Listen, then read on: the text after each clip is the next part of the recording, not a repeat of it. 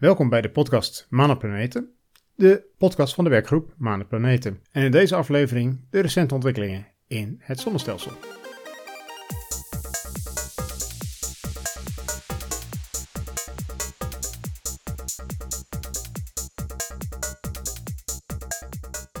Wat is er allemaal gebeurd in de afgelopen iets meer dan een maand in ons zonnestelsel? Laten we beginnen bij Mercurius. En van Mercurius kwam het nieuws dat er zoutgletsjers zijn gevonden. Oké, nou op aarde ken ik gletsjers als zijnde gemaakt van waterijs. Op Mercurius zijn er kennelijk gletsjers van zouten. En waar moeten we dan aan denken? Hoe zijn die ontstaan? Nou, het idee is dat onder de korst van Mercurius, de buitenste laag van de planeet, dat daar een laag vluchtige stoffen eh, zaten, zoals waterijs. Iets, het zijn dingen die astronomen vluchtige stoffen noemen. En die laag die kwam aan de oppervlakte door inslagen van asteroïden en daarna verdampte en sublimeerde dat onmiddellijk. Want Mercurius staat heel dicht bij de zon en is dus heel heet. Wat er overbleef waren de zouten die in die laag zaten. En die zijn kennelijk gaan fungeren als gletsjers. Ik heb uit het artikel niet helemaal kunnen achterhalen hoe dat in zijn werk gaat. Maar in ieder geval is het iets wat met de komende Europees-Japanse Bepi Colombo-missie nog meer onderzocht gaat worden. En over die missie gesproken, door naar Venus. De Bepi Colombo-missie is in de afgelopen tijd een aantal keer langs Venus gevlogen. Ze hebben wat metingen gedaan van de hogere atmosfeer van Venus. En die metingen van temperatuurverloop in die atmosfeer bleken redelijk overeen te komen met metingen die we eerder hebben gedaan in de jaren 80 met de Venera 15 van de Sovjet-Unie. Niet het spannendste resultaat, maar het betekent dat de atmosfeer van Venus wel redelijk stabiel is. Nou, van de maan heb ik dan iets spannender nieuws. Vorig jaar, op 4 maart, sloeg een object in. En we zijn nog altijd aan het achterhalen wat dat object was. Het was geen asteroïde. Het was waarschijnlijk wel een mensenhandig gemaakt object. Aanvankelijk werd gedacht dat het een Falcon 9 booster was, maar dat werd toch uitgesloten en toen werd gedacht aan de booster van de Chinese Chang'e 5T1-missie, die in 2014 werd gelanceerd.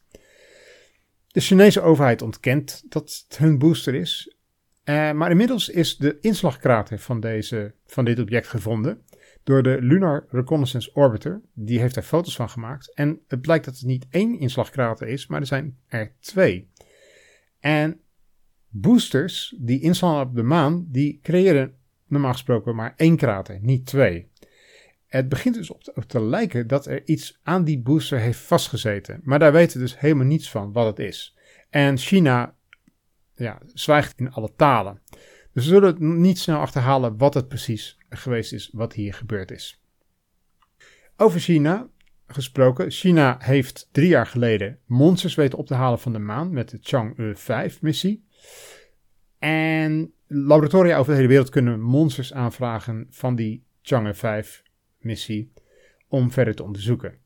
Maar vanuit Amerika wordt het niet zo snel gedaan, want NASA-wetenschappers of NASA-gefundeerde wetenschappers mogen niet samenwerken met China. En er zijn nu toch een aantal wetenschappers die een aanvraag die hebben gevraagd aan het Amerikaanse congres of zij dat toch mogen doen. En die hebben inmiddels goedkeuring gehad. Of ze die monsters ook gaan krijgen, nou, dat zullen we nog zien. Dan zijn er een aantal maanlanders die op dit moment klaarstaan om binnenkort gelanceerd te worden. De IM-1-lander van Intuitive Machines en de Peregrine-lander van Astrobotic.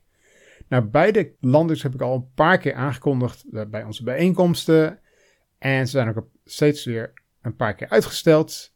En de landen, de IM1-landen van Intuitive Machines is nu verplaatst naar februari, midden februari. En de Peregrine-landen die zou eigenlijk 24 december gelanceerd worden, maar de lanceerraket, een Vulcan-raket, dus een nieuw type raket, uh, daar was nog iets meer tijd nodig om te zorgen dat hij helemaal oké was. En dus is die lancering geplaatst, verplaatst naar 8 januari of iets later. Dus we zullen af moeten wachten, maar de lancering komt wel steeds dichterbij. Het zijn commerciële maanlanders. En dus het diverse NASA-instrumenten op die meegaan. Die, eh, waar NASA dus voor betaalt voor, voor de ride, zeg maar. We hebben dus commerciële maanlanders. er is nu ook een bedrijf dat een commerciële maanrover wil gaan maken. Dat is het bedrijf Astrolab. Die zegt dat ze inmiddels al acht betalende klanten heeft die mee willen gaan op een maanrover van hun makelij. Deze maanrover moet op 2026 op de maan komen te staan. En een van de, van de klanten is een bedrijf dat water wil extraheren uit de maanbodem. En een ander bedrijf wil kijken of ze maanbodem kunnen omzetten tot bakstenen als constructie voor een maanbasis. Gaan er dan ook nog mensen naar de maan binnenkort? Dat is natuurlijk wel de bedoeling. De Artemis 3-missie, daar wordt al een tijd naar uitgekeken. Die zou in 2025 gelanceerd gaan worden. Een, uh, we hebben het dan over de Lunar Starship van SpaceX, waarop NASA-astronauten mee gaan vliegen. Het laatste nieuws is dat daar ook een internationale astronaut op meegaat. Dat is door vicepresident van de Verenigde Staten Kamala Harris verteld. We weten nog niet van welk land. Het kan ESA zijn, het kan Japan zijn. Canada waarschijnlijk niet, want die gaan al, er gaat al een Canadees mee op de Artemis 2-missie. Hoe dan ook. Eén uh, klein probleem. Er is een bureau van de Amerikaanse regering dat heeft gekeken naar hoe staat het er eigenlijk voor met die maanlanders. En die hebben, zijn tot de conclusie gekomen dat die lancering pas in 2027 en zeker niet eerder kan plaatsvinden. En de andere maanlander van Blue Origin en Lockheed Martin, die zou zelfs pas in 2029 gelanceerd kunnen worden. India ondertussen kan nog altijd genieten van het succes van haar Chandrayaan 3-lander, die in augustus dit jaar op de maan kwam. Die lander kwam daar met een opduwraket en op 4 december kwam het verrassende nieuws. Die opduwraket zat nog steeds in de baan rond de maan. Maar het nieuws van 4 december was dat deze weer terug in de baan rond de aarde is gekomen. En dat bleek een uh, test te zijn. Ze hadden nog wat brandstof over. En de Indiase technici wilden graag kijken of het mogelijk is om zo'n opduurraket, uh, om vrachten weer van de maan naar de aarde te brengen. En dat zou een test zijn voor een mogelijke mondsvername-missie, waarvan we niet eens wisten dat India die van plan was. Dus dat is een heel erg interessant uh, gegeven. India wordt steeds ambitieuzer in het maanprogramma. Door naar Mars. En van Mars hadden we nieuws van de Chinese Zhurong rover. Die rover is al een tijdje niet meer functioneel. Die heeft de winter op Mars niet overleefd. Maar we krijgen nog altijd resultaten van wetenschappelijke aard van deze missie. Want wat is het geval? Deze rover had ook een grondradarsysteem bij zich. En daarmee konden ze meters onder het oppervlak zien wat daar allemaal te vinden was. En wat hebben ze gevonden? Ze hebben met deze grondradar gekeken en hebben zogenaamde veelvormige structuren gevonden op 35 meter diepte. Nou, uh, zogenaamde polygonen. En waar, wat, is dat, uh, wat is dat nou? Uh, waarom is dat spannend? Wel, de Curiosity rover van NASA vond ook al van die polygone structuren op het oppervlakte onlangs. En deze polygone structuren ontstaan door cycli van droge en natte perioden. En dat is voor leven interessant, want leven gedijt daar beter onder. En alleen de Zhurong rover heeft dus veel grotere structuren gevonden dan die uh, Curiosity rover vond, vond, aan het oppervlak. Dus uh, er zijn enorme grotere cycli geweest of iets dergelijks, maar dan langere tijd geleden. De wetenschappers van het artikel zeggen dat dit soort structuren ontstaan bij toch ook wel koudere temperaturen. Dus Mars is niet super tropisch geweest rond die periode. En dan was er nieuws van deze week dat er aanwijzingen zijn voor recent vulkanisme op Mars. Wetenschappers hebben gekeken naar satellietbeelden van de Mars Reconnaissance Orbiter en naar radardata van diezelfde orbiter. En ze hebben heel minutieus gekeken naar allerlei lavastromen die op een uh, gebied op Mars zijn geweest dat heet Elysium Planitia. En wat zijn ze achtergekomen? Ze hebben 40 van dit soort structuren onderzocht en ze zijn tot de conclusie gekomen dat er vulkanisme is geweest op Mars tot op een miljoen jaar geleden. Nou, geologisch gezien is dat dus alsof het gisteren gebeurde. En ook alsof het dus elk moment weer zou kunnen gebeuren. Uh, wat ze hebben gezien is dus lavastromen, maar ook, ook overstromingen van, van water dat uit die vulkanische scheuren is naar boven gekomen. Die activiteit zou Mars nog steeds kunnen hebben. Door naar de asteroïden. En daar plukken we nog altijd de vruchten van monsters die meegebracht zijn door de Japanse Hayabusa 2-missie van de asteroïde Ryugu. En het blijkt dat deeltjes van Ryugu bedekt zijn door een laagje ijzernitraat. Dat is voor de chemici onder ons een ijzeratoom met vier stikstofatomen. En de vraag is dan, hoe is die laag daar gekomen? En het blijkt dus, volgens het artikel, dat het is gekomen door inslagen van micrometeorieten. Maar niet zomaar micrometeorieten, micrometeorieten van de buitenste regionen van het zonnestelsel, want die namen ammonia met zich mee. Ammonia is een chemische stof met stikstof erin. Nou, long story short. Wat uh, wetenschappers denken is dat de micrometeorieten niet alleen bij die asteroïde Ryugu zijn terechtgekomen, maar ook bij de binnenplaneten zoals de aarde. Met andere woorden, zo zou de aarde aan zijn stikstof zijn gekomen. Of het is in ieder geval een van de bronnen ervan. En stikstof is nogal belangrijk als bouwsteen voor leven. Dus ja, weer iets waar we een klein stukje van de puzzel krijgen van hoe ons uh, planeet is geworden, hoe die is. Een ander artikeltje wat ik vond over onderzoek naar monsters van Ryugu is eentje waarbij ze vergeleken de monsters van Ryugu met meteorieten die we op aarde hebben gehad. En niet zomaar meteorieten, maar een specifiek soort meteorieten die heten CI-chondrieten. Dat zijn meteorieten met veel koolstof erin. Die lijken namelijk heel erg veel op die monsters van Ryugu, maar toch niet helemaal. Het blijkt dat de spectra ervan toch een beetje afwijken. Maar er zijn nu een paar wetenschappers die hebben een stukje van die meteorieten in een oven gelegd. Een tijd verhit bij 300 graden Celsius. En het blijkt dat dan het water wat er in die meteoriet zit verdampt. En als je dan het spectrum vergelijkt met die van Ryugu, dan komen ze heel goed overeen. Met andere woorden, die meteorieten uh, hebben hetzelfde moederobject gehad waarschijnlijk. Die Hayabusa 2-satelliet, die trouwens die monsters van Ryugu bij de aarde gebracht heeft, die is nog altijd actief. En ze willen hem doorsturen naar een andere asteroïde, een asteroïde met de naam 2001 CC21. Nou, als je denkt dat is niet echt een hele leuke naam, dan heb ik goed nieuws voor je, want de Japanse ruimtevaartorganisatie JAXA vraagt het publiek om, om met een betere naam te komen. Je kunt een, naam voorstellen op de website. Ik zal de link in de show notes zetten. De campagne loopt tot en met 9 mei. Je zal waarschijnlijk wel hoger ogen gooien met een naam uit een of andere mythologie. En daar heb ik dan weer slecht nieuws voor je, want heel veel asteroïden hebben al namen. Uh, al iets van honderdduizenden, denk ik inmiddels. En dus zullen de meeste namen wel al vergeven zijn. Maar als je nog een goede weet, geef hem vooral door aan de Japanse ruimtevaartorganisatie. Door naar een andere missie die monsters heeft teruggebracht van een asteroïde, de OSIRIS-REx-missie van NASA. Nou, in september zagen we die capsule van OSIRIS-REx landen met monsters van de asteroïde Bennu. De capsule is geopend in een beveiligde omgeving. Ze hebben al 70 gram aan monsters gevonden, maar die monsters zaten allemaal buiten het monsternaamsysteem, de zogenaamde TAXAM. Dat is een ring waarin die monsters opgeslagen zouden moeten worden. Maar die, die ring, waar de feitelijke monsters in zaten, die krijgen ze niet open. Twee van de 35 schroeven waarmee die ring dicht zit, die willen niet los.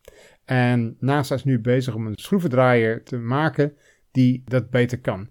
En waarom doen ze daar zoveel moeite voor? Wel, ze willen geen vuilsel van metaal in dat monster krijgen. Dus je kan niet even zomaar met een zaag die schroeven gaan loszagen of iets dergelijks. Ze hebben wel wat interessante bevindingen gedaan aan die monsters die buiten die Texam-ring lagen. Het blijkt dat de meeste van die steentjes zijn vrij donker van kleur, maar er waren een paar die wat lichter waren en dat was vrij onverwacht. En die laag blijkt te bestaan uit magnesium, natrium en fosfaat. En dat is een combinatie zelden gezien is bij meteorieten. Maar ja, die laag blijkt ook ontzettend broos te zijn. Dus het is ook niet zo gek, want die broze laag die komt nooit door die vurige tocht door onze atmosfeer heen. Dat overleeft het nooit. Maar nu, en dat is dan het voordeel van het hebben van monsters die je haalt van asteroïden in een capsule. Nu kunnen we die dus wel zien. En nog een, uh, een asteroïde nieuwsje. De Europese ruimtevaartorganisatie is bezig met de Hera-missie, die volgend jaar gelanceerd moet gaan worden. En die Hera-missie die heeft ook twee CubeSats bij zich.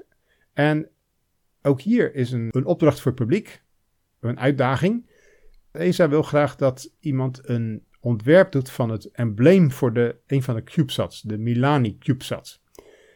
Dus als je heel goed grafisch ontwerper bent, ga dan eens naar de ESA-site. Ik zal ook de link daarvan in de show notes zetten. Misschien kun je wel met een heel goed ontwerp voor een embleem komen. Uh, je moet wel een beetje houden aan het ontwerp van eerdere emblemen die gemaakt zijn voor de Hera-missie. En dan nog een ander nieuwtje van nog een asteroïde-missie. NASA heeft in oktober de Psyche-missie gelanceerd. Of in ieder geval dat heeft SpaceX gedaan op een Falcon Heavy. Naar de asteroïde Psyche. En op die Psyche-satelliet zit een innovatief communicatiesysteem.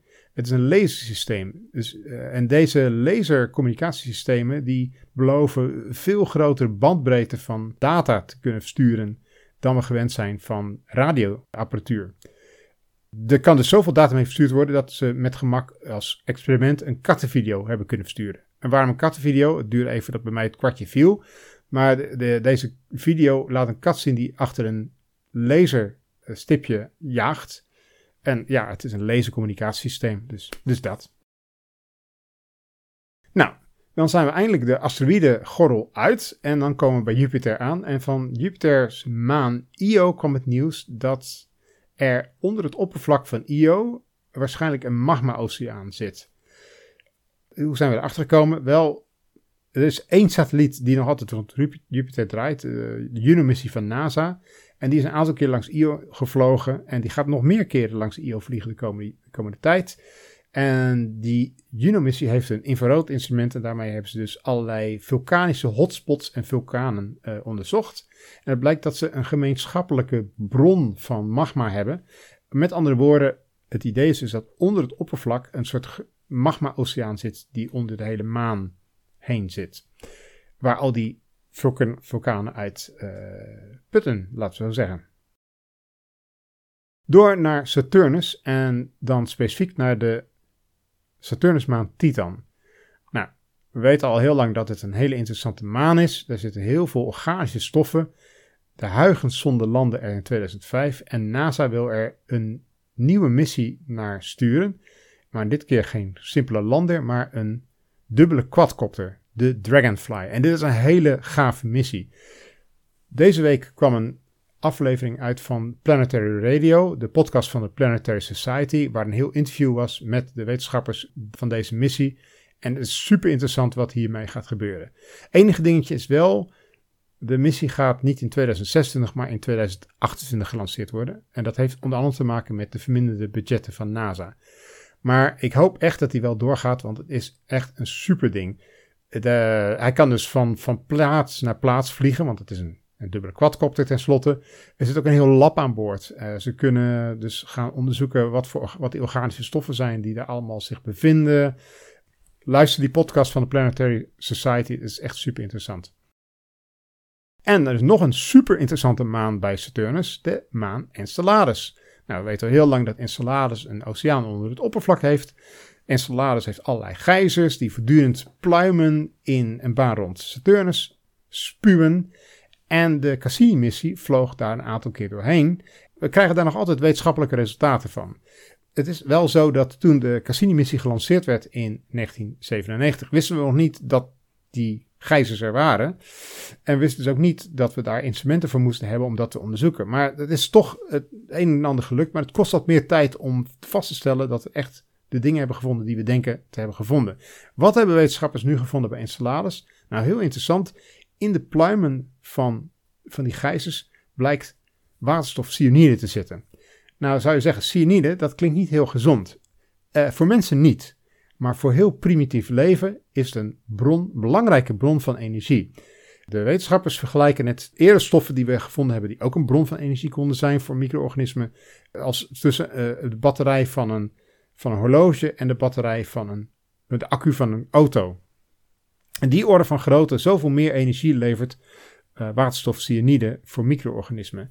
Met andere woorden, het blijkt een hele goede voedingsbodem te zijn met, eh, op, in, op voor leven. Enig is, er moet, nog iets, er moet nog iets gedaan worden om dat aan te tonen. En er moet een nieuwe missie naartoe. En die zien we nog niet gebouwd worden, helaas. Er is nog geen budget, er is nog geen plan. Er zijn wel plannen, maar die hebben geen budget gehad. Uh, maar ik hoop echt dat daar wel wat werk van gemaakt gaat worden. Want deze maan, ja, zoals een van de wetenschappers van de Cassini-missie heeft gezegd, uh, Caroline Porco, deze maan deelt gratis monsters uit die alleen maar in een baan rond de maan hoeft op te pikken. Uh, er was nog een ander nieuwsje van Enceladus. Het is ook nog eens zo dat de organische stoffen die op Enceladus gevonden zijn, ook nog eens goed beschermd zijn tegen het ultraviolet van de zon. Dus ze worden ook niet zomaar afgebroken. Uh, en hoe worden die dan beschermd? Nou, weer dankzij die gijzers. Die gijzers, ijsdeeltjes en waterdeeltjes van die gijzers dalen weer neer op die maan. En het blijkt dat het eerste laagje van uh, 0,1 centimeter al een hele goede beveiliging biedt tegen afbreuk door ultraviolet licht van de zon van de organische stoffen. Dus de organische stoffen kunnen veel langer bestaan op Enceladus. Nou, hoe dan ook, de bewijzen stapelen zich op. We moeten een keer terug naar Enceladus. We moeten dit gaan onderzoeken. Dat is, denk ik, hopelijk overduidelijk. Dan gaan we naar buiten de baan van Saturnus. En tussen de baan van Saturnus en die van Uranus vinden we een aantal asteroïden genaamd de Centaurs. En deze Centaurs zijn een beetje vreemd, want die gedragen zich zowel als asteroïden, maar ook als kometen. Een van deze Centaurs, een object met de naam Chiron, daar is de afgelopen jaren naar gekeken terwijl het object een ster bedekte. En deze, bij deze sterbedekking bleek dat niet alleen het object Chiron de ster uitdoofde, maar voor en na dat die Chiron over die ster heen ging, bleek er ook iets anders te zijn wat die ster een beetje uitdoofde. Het blijkt dus dat Chiron ringen heeft. Er zijn twee ringen gevonden. Maar wat blijkt bij een recente sterbedekking, een nieuwe sterbedekking, uh, blijkt dat er opeens nu drie ringen zijn. Met andere woorden, er zijn dingen gaande rond Chiron. Het lijkt wel of dat uh, die ringen niet helemaal stabiel zijn, dat er allemaal dat er veranderingen in plaatsvinden.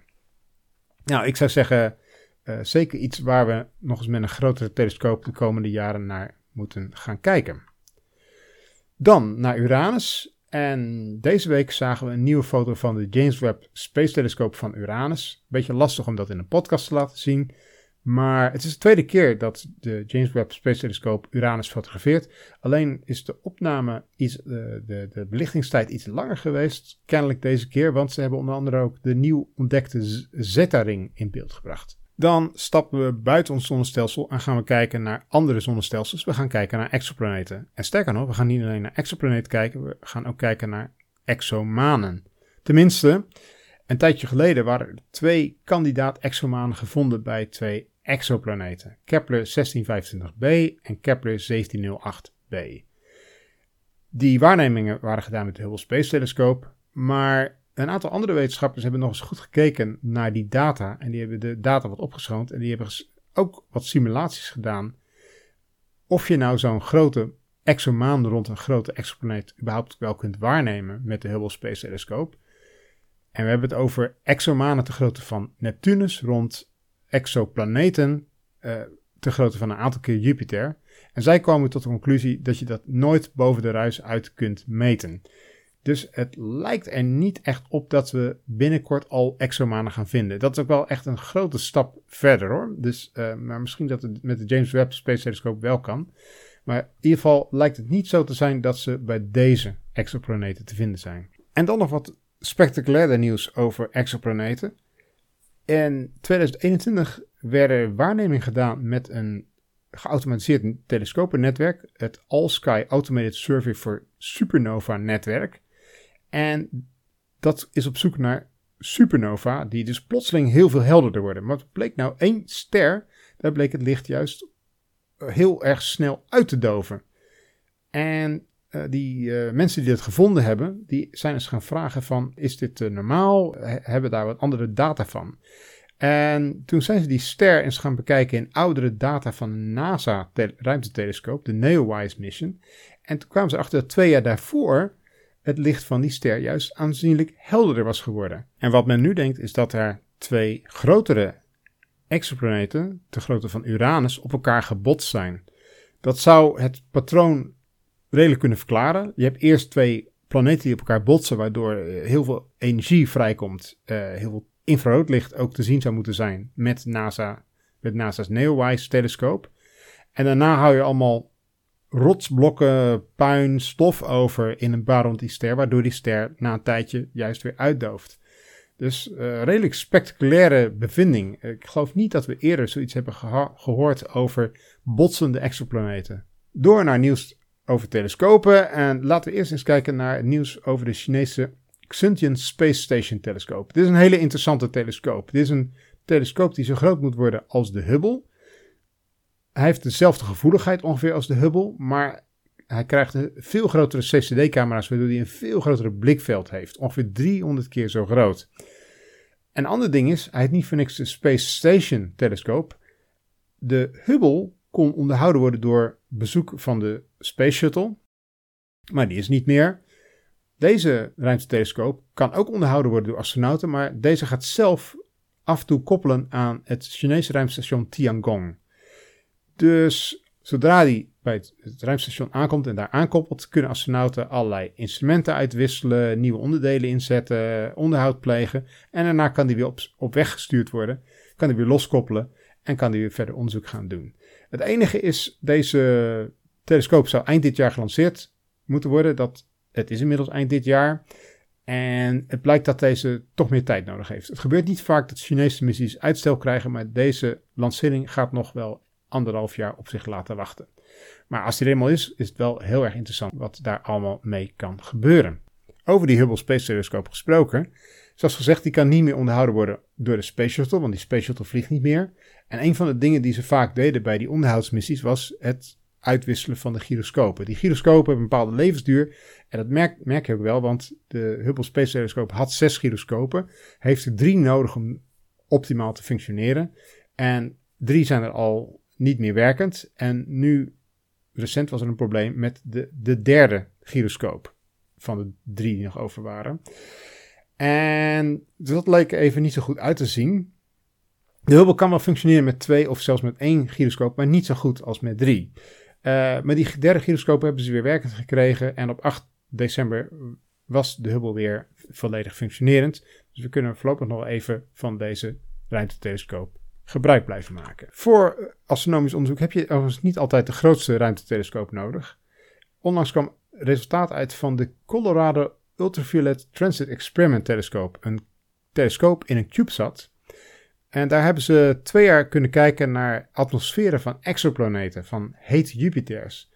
Jupiters die heel dicht rond hun ster draaien. En ze hebben daarmee kunnen achterhalen dat die, die planeten hun atmosfeer verliezen door de activiteiten, doordat ze zo dicht op hun ster staan, zeg maar.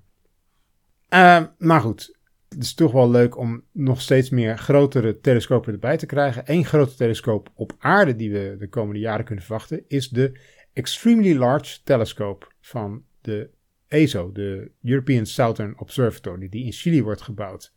Nou, de naam zegt het al, Extremely Large. Deze telescoop krijgt een spiegel van 39 meter. Maar het is niet een spiegel uit één stuk, het is een spiegel uit 798 stukjes. En de eerste segmenten daarvan zijn onlangs naar Chili gestuurd. En er was er nog één interessant nieuwtje dat je misschien wel enigszins aan het denken zet. Stel dat wij buitenaardse beschavingen tegenkomen, kunnen we dan überhaupt met ze communiceren? Een aantal wetenschappers, een team van het SETI-instituut, een aantal walvisonderzoekers en de Alaska Whale Foundation, die zijn eens gaan kijken of ze überhaupt met beschavingen op aarde kunnen praten, namelijk bultrugwalvissen. Er was het geval, die walvissen, je hebt vast wel eens het geluid gehoord van die zingende walvissen in de oceaan. En we weten niet wat ze zeggen. Uh, dit team heeft een onderzoek gedaan waarvan ik dacht dat het al veel eerder was gedaan. Ze hebben het geluid van die bultrugwalvissen afgespeeld onder water toen er walvissen in de buurt waren. En wat blijkt, er was één walvis die is een tijd lang rond die boot blijven hangen en is blijven communiceren. Enige ding is, we weten niet wat ze gezegd hebben. Dus uh, dat is nogal een dingetje. Als we niet eens weten wat walvissen uh, communiceren, hoe moeten we dan ooit weten wat buitenaardse beschavingen, die nog veel vreemder van ons zijn uh, dan al het leven op aarde, hoe moeten we daar dan ooit mee communiceren? Dus een interessant experimentje in ieder geval. Zijn er dan nog dingen waar we de komende maand naar uit kunnen kijken? Nou ja, in ieder geval is er de lancering van de Peregrine Lander op een Vulcan-raket op 8 januari of later. Het is een nieuwe raket, dus reken op uitstel. Maar als die plaatsvindt, dan kun je die lancering waarschijnlijk zien op NASA TV. Bedankt voor het luisteren. Heb je vragen? Stel ze op bij pr-functionaris manaplaneten.nl Vond je deze podcast leuk? Help ons dan om deze podcast verder te verspreiden via social media of de ratings te geven op de podcastplatforms. En hoe dan ook, tot de volgende keer.